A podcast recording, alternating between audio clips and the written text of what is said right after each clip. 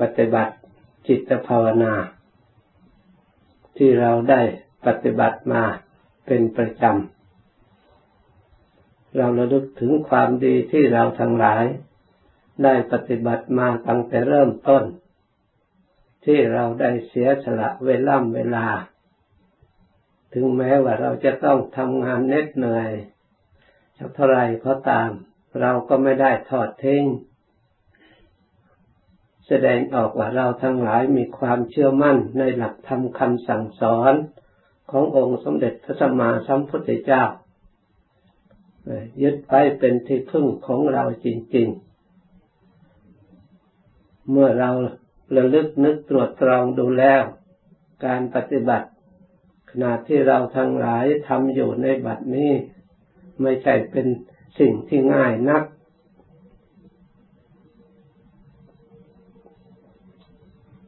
เฉพาะอย่างยิ่ง การเสียสละเวลากลางวันเราก็ทำงานทั้งวัน พอเย็นมาก็เรามาปฏิบัติอีก แปลว่าเราไม่ปล่อยเวลาให้ว่างจากประโยชน์เลย เราทำประโยชน์ทั้งภายนอกทั้งภายใน ถึงพร้อมด้วยความไม่ประมาท สมกับเราเป็นลูกศิษย์ องค์สมเด็จพระสัมมาสัมพุทธเจ้าหากเราทั้งหลายมีศรัทธาเชื่อมั่น ปฏิบัติอยู่อย่างนี้ ถึงแม้ว่าการปฏิบัติของเรา จะมีอุปสรรคขัดข้องบ้างก็เป็นธรรมดา ไม่ว่างานใด ๆ ทุกประเภทต้องมีอุปสรรค มีสิ่งกีดขวางขัดขวางเป็นธรรมดา เพราะฉะนั้นจำเป็นจะต้องศึกษาหาลู่ทาง หาความรู้ความฉลาดเพื่อจะได้แก้ไขอุปสรรคต่างๆ งานทุกประเภทจึงต้องอาศัยปัญญา ได้ศึกษามาอย่างถูกต้อง งานปฏิบัติจิตภาวนาก็เช่นเดียวกัน จะต้องอาศัยปัญญาที่ได้ศึกษาจากการได้ยินได้ฟัง แล้วนำมาตรวจตรองพินิจพิจารณา ด้วยเหตุด้วยผล เมื่อเราเข้าใจถูกต้องแล้วก็ดำเนินการประพฤติการปฏิบัติฝึกหัดอบรม จิตใจของเรา จิตใจจะได้รับการอบรมแล้ว ย่อมดีกว่าจิตใจที่ไม่ได้รับการอบรม มีคุณค่าสูงกว่า จิตที่ไม่ได้รับการอบรม จิตที่ได้รับการอบรมเท่านั้นเป็นจิตควรแก่การพัฒนาให้สู่ความเจริญ ไม่ว่าทางโลกทางธรรม องค์สมเด็จพระสัมมาสัมพุทธเจ้า พระองค์ได้ตรัสรู้ธรรม ก็เพราะอาศัยการอบรมจิตนี้เอง แล้วพระองค์สอนสาวกทั้งหลาย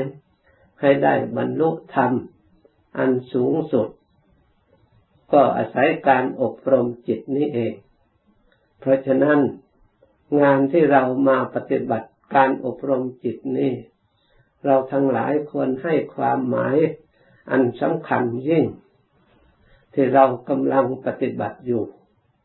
ควรทำความปลื้มใจความทำความดีใจแก่ตัวของเราเอง ไม่ใช่เป็นเครื่องหลอกลวงเราเองให้หลง เป็นเครื่องปฏิบัติ เพื่อรู้แจ้งเห็นจริง ตามหลักธรรมคำสั่งสอนขององค์สมเด็จพระสัมมาสัมพุทธเจ้า สร้างกำลังสติ สร้างกำลังปัญญา สร้างกำลังศรัทธา สร้างกำลังความเพียรของเรา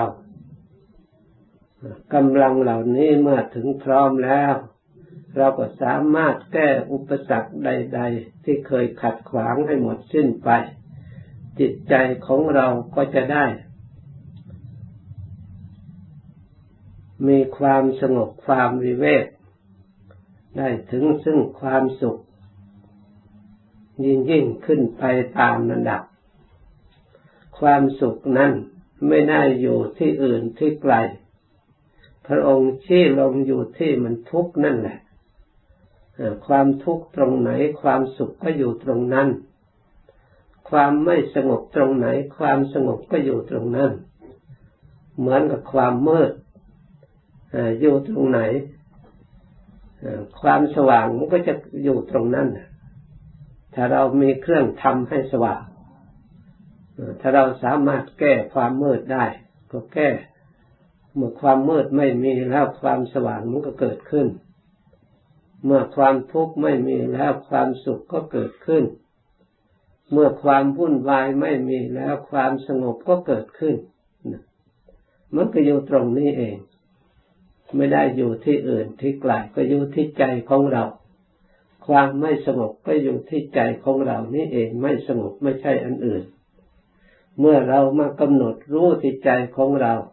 ว่าอาการลักษณะอย่างนี้เป็นไปเพื่อความไม่สงบ เราก็พยายามแก้ไข เปลี่ยนแปลง ลักษณะไหนที่ให้เกิดความสงบ ลักษณะที่เราไม่ไปตามทางความไม่สงบนั่นเอง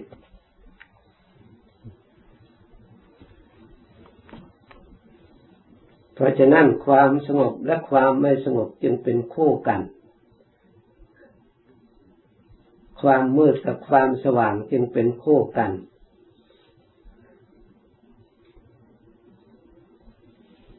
เมื่อเราเข้าใจอย่างนี้แล้วการปฏิบัติของเรา ก็ไม่เป็นสิ่งที่เหลือวิสัยเพราะเราเราที่จะเข้าใจได้ เราพอที่จะรู้ได้พอจะเห็นช่องทางแก้ไข การปฏิบัติจิตใจของเราให้สงบก็คือเราไม่คิดอารมณ์ไปข้างนอกให้มาก ให้รวมเขาอยู่ในอารมณ์อันเดียว อย่างใดอย่างหนึ่ง แล้วทำความพอใจและทำความสบายใจ แม้แต่ลมหายใจเราก็ระลึกให้ดี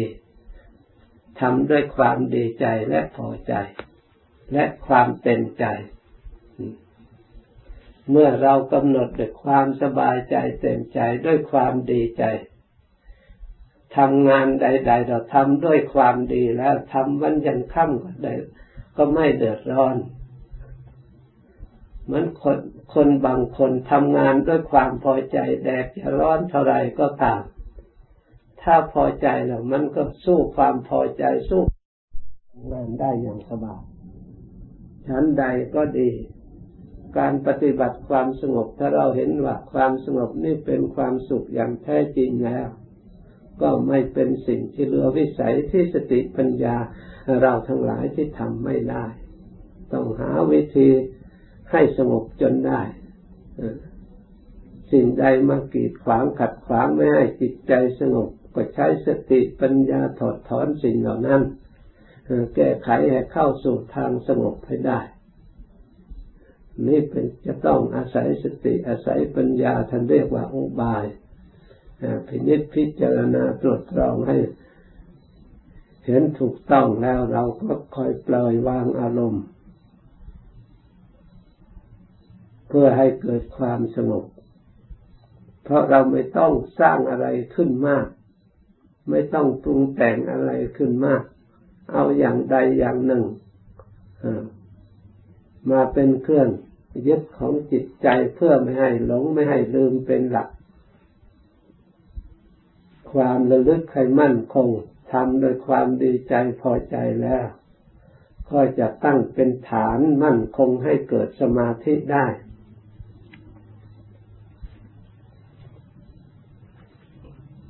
ถึงจะทำแล้วทำอีกซ้ำๆสักซากก็ตามเราถือว่า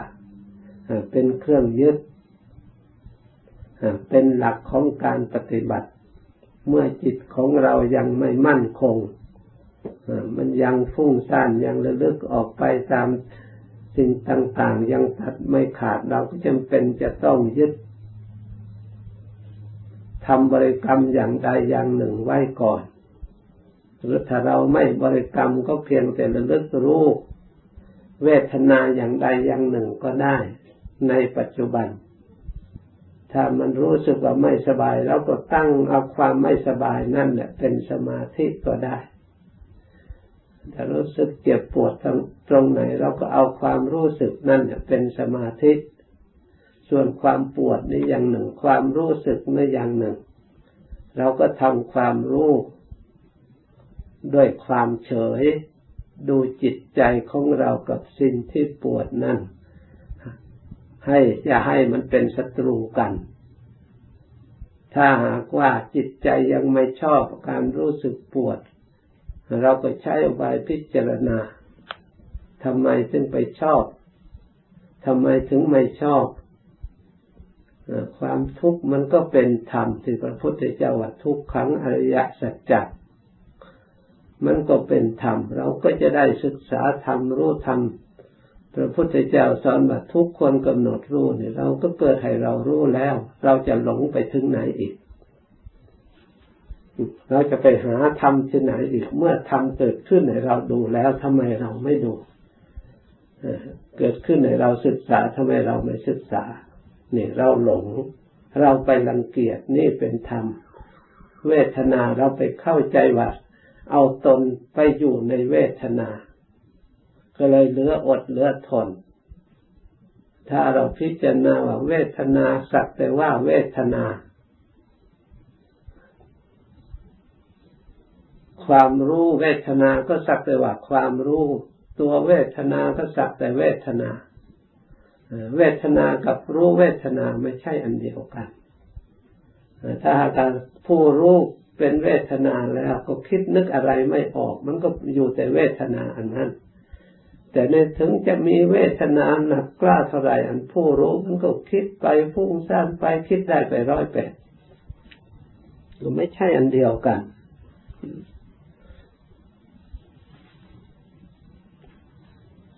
แต่อาศัยผู้รู้ไปเป็นผัสสะเป็นนามรูปเป็นผัสสะเป็นเวทนา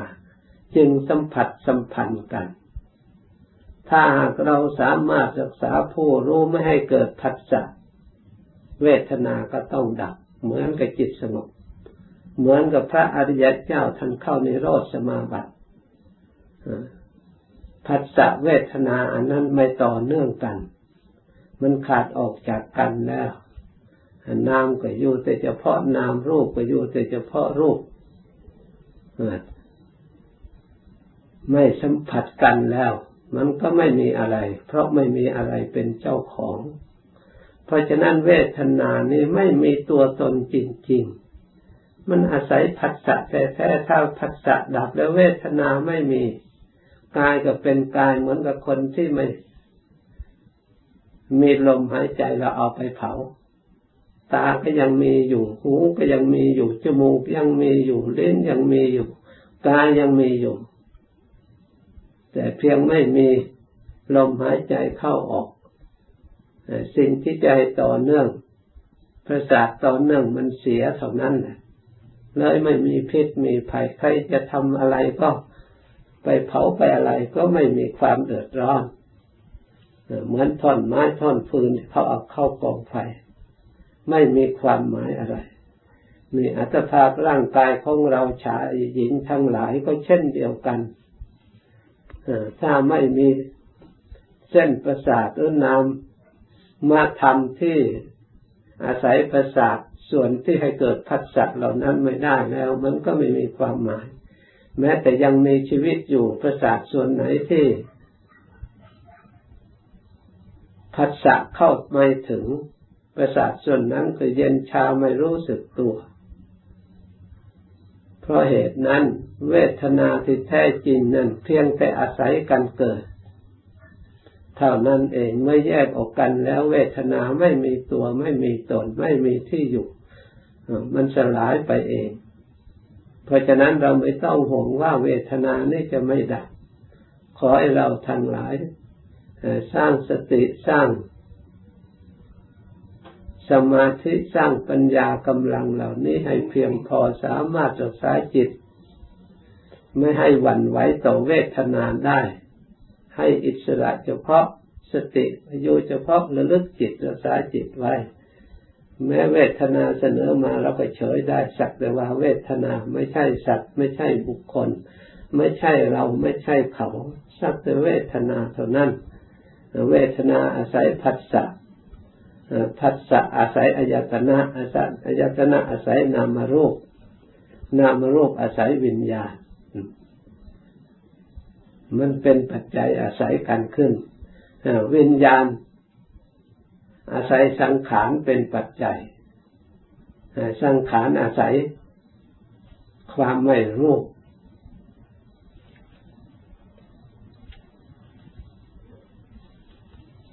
อาศัยที่เราไม่ได้ศึกษาไม่ได้รู้ความจริงนั่นเอง มันจึงควบคุมกันไว้เป็นภพเป็นชาติให้ได้รับทุกขเวทนา ไม่มีที่สิ้นที่สุด เพราะฉะนั้น การที่เราทั้งหลายมาศึกษาให้รู้สังขาร จะเป็นส่วนดีก็ตาม จะเป็นส่วนไม่ดีก็ตาม ก็เป็นแต่สังขารอาศัยเหตุปัจจัยเกิดขึ้นเท่านั้น เมื่อจิตไม่หลงหวั่นไว้ตามสิ่งเหล่านั้นแล้วปัจอาศัยปัจจัยที่อาศัยสิ่งต่าง ๆ มันก็ไม่ต่อเนื่องกัน มันก็ขาด ทุกทางหลาย มันก็ไม่มีที่อาศัย มันแยกสลายกันไป เหมือนกับธาตุไฟอาศัยกันเกิดขึ้นกำเนิดไฟฟ้าที่อาศัยการเกิดขึ้น เมื่อเราแยกมันหยุดหมุนแล้ว แยกออกแล้ว มันก็เกิดขึ้นไม่ได้ สิ่งที่เคยเป็นภัยก็ไม่มีพิษมีภัย ไม่มีอันตรายไม่เผาไม่ไหม้เพราะมันแยกกันได้แล้วโครงสร้างสังขารโครงสร้างสาริระยนคืออัตภาพร่างกาย มนุษย์หญิงชายทั้งหลาย เราเขาเขาทุกท่านทุกคนก็เป็นเช่นนั้นถ้าเรามาพิจารณาแยกดูวิจัยดูรู้ความจริงชนิดแล้ว เราไม่ควรจะยึดมั่น ตรงไหน ถ้าเรายิ่งยึดมันมันก็ยิ่งทุกข์ถ้าเรายิ่งแบกก็ยิ่งหนัก มีอย่างเดียวเท่านั้นเนี่ยปล่อยวางให้อยู่ตามสภาพ พระพุทธเจ้าพระองค์ได้ถึงสภาพแห่งความเป็นจริง พระองค์ได้ปล่อยวางให้เป็นตามความจริง ให้เกิดยถาภูตยานทัศนะ เห็นความเป็นจริงอย่างไร พระองค์ก็ได้ปฏิบัติอย่างนั้น ให้มันอยู่ตามสภาพอย่างนั้นอย่างนั้น พระองค์ก็ไม่หนักอกหนักใจ พระองค์ก็ไม่ได้แบกหามเป็นภาระอันหนัก พระองค์ปลงภาระได้แล้ว ก็เป็นผู้เบา นิชาโตปรินิบุตโต เป็นผู้ดักเราทั้งหลายสั่งสมกำลังของเรากำลังสติกำลังสมาธิกำลังปัญญาที่เรากำลังปฏิบัติอยู่นี่ ถึงแม้ว่าขยับไปเข้าใจทีละเล็กละน้อยไม่เหลือความพยายามของเราไม่เหลือบากว่าแรงขอให้เราทั้งหลายเพียรพยายามทำใจให้ดี วันหนึ่งข้างหน้าจะเป็นของเราอยู่ในกำมือของเรา ความเพียรอยู่ที่ไหนความสำเร็จอยู่ที่นั่น องค์สมเด็จพระสัมมาสัมพุทธเจ้า ให้คำนิยามจำกัดว่า วิริเยนะดุกมัจเจติ เราจะล่วงทุกข์ได้เพราะความพยายามของเรา อันถูกต้อง ขอให้เราทางหลายพึ่งทำความดีใจ และทางความมั่นใจในการปฏิบัติของเรา เราพยายามกำหนดรู้การกระทำของเรา เราเชื่อมั่นว่าการกระทำของเราไม่ผิด เพราะไม่ได้ทำให้ใครเดือดร้อนไม่ได้เบียดเบียนใคร และทำเพื่อสติเพื่อปัญญา เพื่อวิชาเพื่อวิมุตติมันจะผิดได้อย่างไร ไม่ได้ทำเพื่อความมั่วเมา ไม่ได้ทำเพื่อความหลง ทำเพื่อความรู้ยิ่งเพื่อทำความเพื่อความเห็นจริง มันจะหลงได้อย่างไรจะผิดได้อย่างไร คนผิดก็คือคนไม่รู้เมื่อเรารู้ความจริงเนี่ยมันไม่มีอะไรผิดเชื่อมันได้ ขอให้เราทั้งหลายเพียรพยายามต่อไป ให้ภาวนาต่อไปจนสมควรแก่เวลาแล้วจึงคอยเลิกพร้อมกัน